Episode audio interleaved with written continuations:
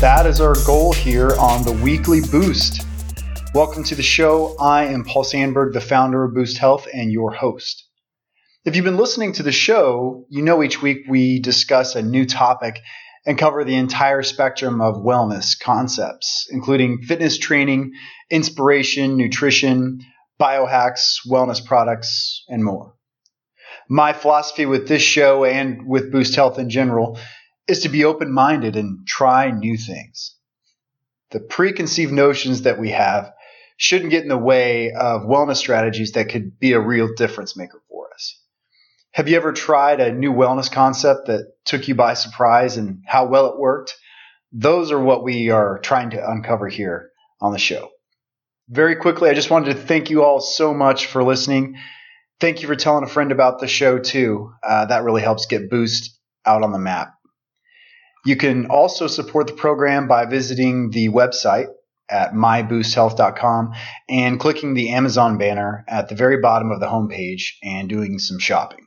I'm actually really excited. I'm seeing some folks are using this, which I really appreciate. Thank you so much. Uh, when you use the Amazon banner, you'll get to check some shopping off of your to do list, which is nice, and Boost Health gets a kickback, so everybody wins.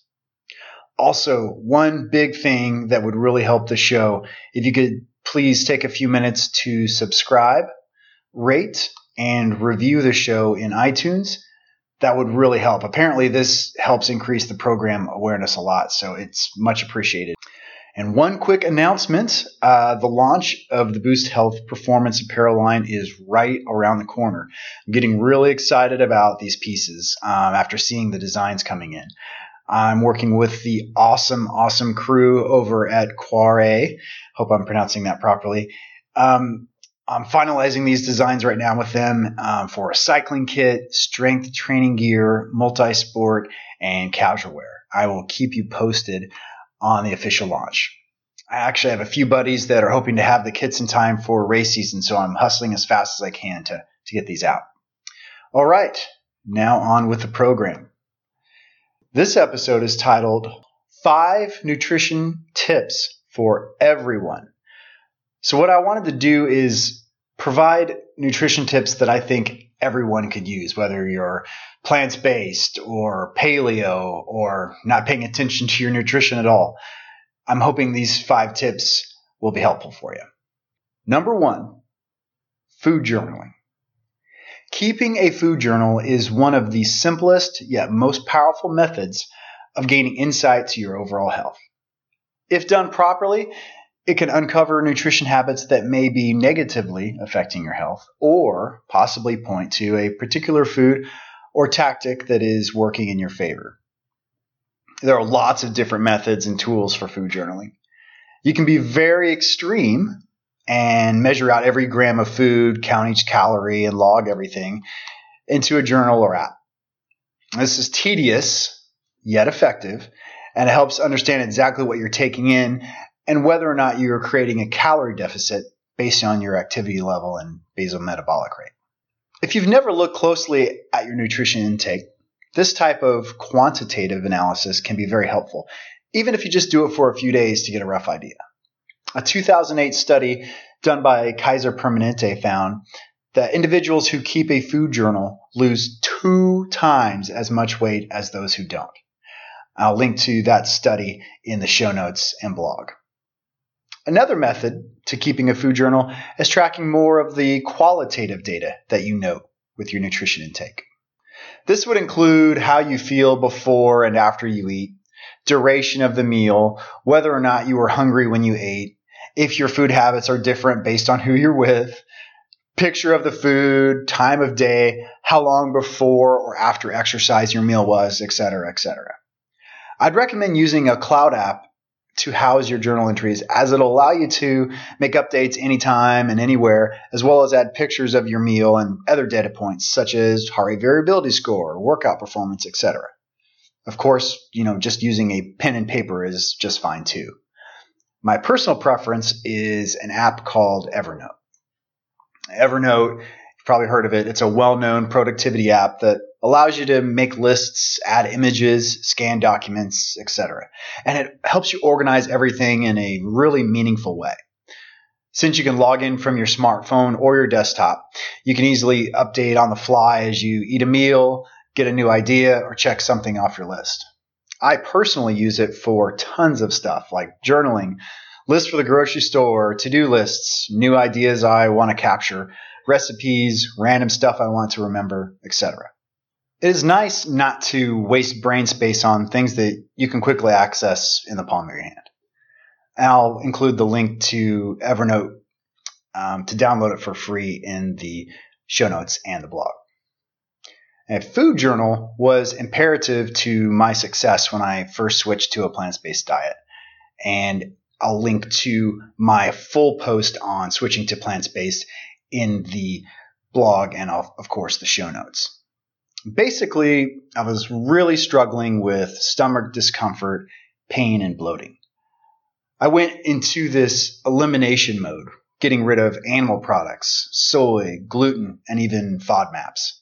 Now, FODMAPs, if you're not familiar, are basically types of carbs that pull water into your digestive system when they pass through, and they also can ferment in your gut. And this can cause pain and bloating, as you might imagine.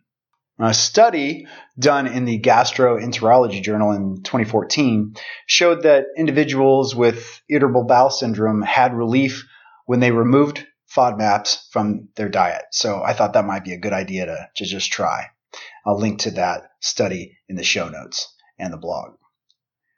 When you do an elimination nutrition plan like this, keeping an accurate and detailed food journal is absolutely critical. The idea is to be extreme and eliminate any you know possible foods that might be of some sort of intolerance. And then once your gut calms down, you can start reintroducing foods back into your diet. If you have a recurrence of stomach issues, you should be able to quickly identify it with your journal notes. Now, thanks to careful journaling and awareness, I was able to narrow down my intolerances to soy, animal products, and sometimes gluten as I, you know, as soon as I removed these from my diet, I saw dramatic improvements in my gut health, body composition, energy, skin health, and honestly, overall demeanor. Eventually, I was able to reintroduce most of the FODMAPs back into my diet, which was great because I was really missing apples. No matter what your health goals are, you should keep a food journal for a few weeks. This will allow you to really tap into what nutrition is serving you best and what might be better to avoid in the future. Number two, be prepared. The old saying of fail to plan, plan to fail rings true with preparing your nutrition plan. Think about the times when you have made poor food decisions. I would bet this occurred when you ran out of time and or ran out of food to make the healthier choice. I know that it is certainly the case for me. Whether it is forgetting to put an ingredient on the shopping list to make that healthy meal or running out of good food choices at a terrible time, not being prepared has happened to all of us. Thankfully, there are some easy tactics that you can put in place to help avoid these situations. Plan your meals a week in advance. This is a pretty well known strategy, and lots of folks tend to do this on Sundays to sort of prepare for the week ahead. Planning your meals a week out might sound a little daunting and like a major time investment.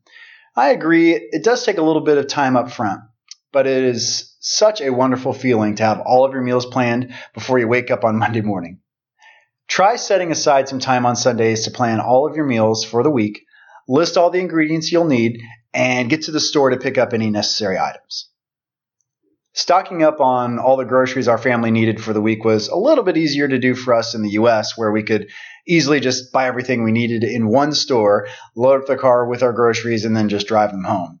Now, here in Hong Kong, it's a bit trickier as we live in a high rise building and we have to haul an entire week's gro- groceries in two hands. So if you have a similar situation, then you likely have to make several trips to the store each week just to make the haul manageable. Even if this is the case, you can still plan out all the meals for the week and just buy what you need for the first several days in the first trip and then cover the rest when you go back. Cook in bulk. Cooking big batches of your favorite healthy dishes will ensure you have leftovers that you can use for upcoming meals that week. I love to cook big batches of this vegetable curry and vegetable stew recipes that I have. And I'll share my recipes uh, for both of these in a future post. I like to fill our biggest pots and biggest pans all the way up to the brim and make as much food as possible to eat over the next few days. Soups, stews, and curries are really easy to reheat too. My mom always said that stews taste better the second and third day because all the spices and ingredients have a chance to blend together more thoroughly. I really think that's true too. I drive my wife a little crazy with this, but I'm fine eating the exact same meal three times in the same day and even doing it again the next day. I'm aware that most folks probably don't like to do this, so you may want to plan accordingly and cook several dishes in bulk at a time so you have some variety. Either way, you'll have a large batch of healthy food on the ready that you enjoy, and this is really helpful. The excuse of eating something unhealthy because you don't have another option is pretty much eliminated. Have a backup plan. We all get busy and have unexpected things pop into our lives. Having an easy to make portable snack is a must. I have a few homemade plant based bar recipes that work great, and I'll share those in a future post too. Sometimes you may run out of your homemade healthy snacks, and having a commercial option as part of your backup plan is actually a really good idea. One bar that I like are the Zing protein bars. They're vegan, soy free, gluten free, non GMO, and they use a plant based protein. Actually, fairly easy to find here in Hong Kong too, which is really great. Um, and I'll include a link to them in uh, the show notes and on the blog uh, over at Amazon. Lara Bar is another one of my favorites. They are so simple. They use dates as their base and just a few other natural ingredients. Most of their flavors are gluten free, non GMO, vegan, and soy free as well. And I'll also include a link uh, to them on Amazon in the show notes and blog. Keeping things simple with something like a bag of cashews and a banana is always a great option too. You could also intentionally skip a meal if you run out of healthy food or don't have any healthy food options. And this brings me to my next tip. Number three, intermittent fasting. Intermittent fasting has become a favorite topic in the wellness community in recent years, and for good reason. It seems to work well for most people and has numerous benefits. According to a study in the Journal of the International Society of Sports Nutrition, one surprising benefit is that intermittent fasting is just as effective as daily calorie restriction for weight loss. I thought that was super interesting. I'll link to that study in the show notes and blog. Now, for those of you who are not big fans of counting every single calorie that you put into your body, this should come as welcome news. Another major benefit of intermittent fasting, according to a study in Nutrition Reviews, is that individuals lose body fat and maintain muscle better on intermittent fasting plans as opposed to daily calorie restriction programs. Sorry, that's strike two for calorie counting. And I will include the link to that study in the show notes and blog. This is a heavily, heavily researched topic, and there's lots and lots of advantages to intermittent fasting uh, coming up in these studies.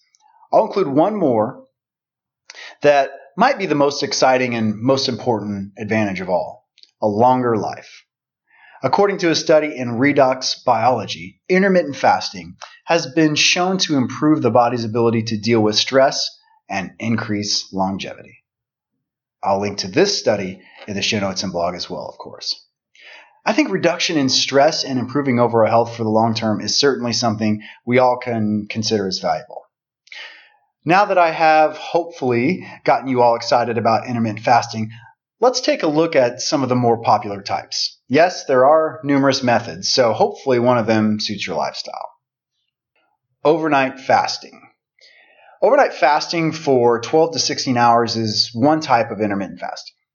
It is as easy as it sounds, where you simply wait 12 to 16 hours from your last meal the night before until your first meal the following day. This type of fasting is a good one for beginners as you spend much of the period of the fasting period sleeping, so it really makes it more tolerable. I've been personally doing this method for several years now, and it seems almost effortless, kind of like I'm on autopilot. I make note of what time I eat for the last time each night. Let's say it's 8 p.m. Then I would wait until at least 8 a.m. the next morning to eat again. I can actually usually make it until 10 or 11 a.m. to get a 13 or 14 hour fast without much difficulty at all. In addition, I do cardiovascular exercise like biking or running on many of the mornings in a fasted state, and I feel great. After a certain period of time, your body adapts to using fat for energy instead of using glycogen, and you really become a very efficient machine. Another type of intermittent fasting is the 5 2 fast. This method has the individual fasting two days per week where they would only eat 5 to 600 calories, and the other five days would just be normal eating. While this is a very effective method, it certainly requires a different type of discipline than an overnight fast. Having only 5 to 600 calories in a 24 hour period may be too difficult for some folks. I suppose the thing that may keep someone going on this type of plan is that they only have to do it two times a week. For me personally, the overnight fast is something I can implement each and every day, so it becomes part of my routine and it's easy to manage. Perhaps the most intensely researched fasting type is the 24 hour fasting method. This one is as simple as it sounds, where the individual would fast for a full 24 hours without food. You can and should have water, of course. Black coffee and tea are also okay during any of the fasting types, but you want to avoid adding creamers or sugar to any of these so that you remain fasted. Because the 24 hour fast is so difficult, most individuals only do this once per week or even once per month. It is not necessarily the first method I would suggest for someone who is a beginner with fasting. One more type is the random or occasional intermittent fasting method. With this method, you skip a meal or two when you get busy, are traveling, or don't have any healthy or appropriate options. Maybe you're on a plant based nutrition plan and are on a long flight and they don't have a vegan meal option. Rather than picking through a bag of peanuts, maybe this is an opportunity to just skip the meal and fast instead.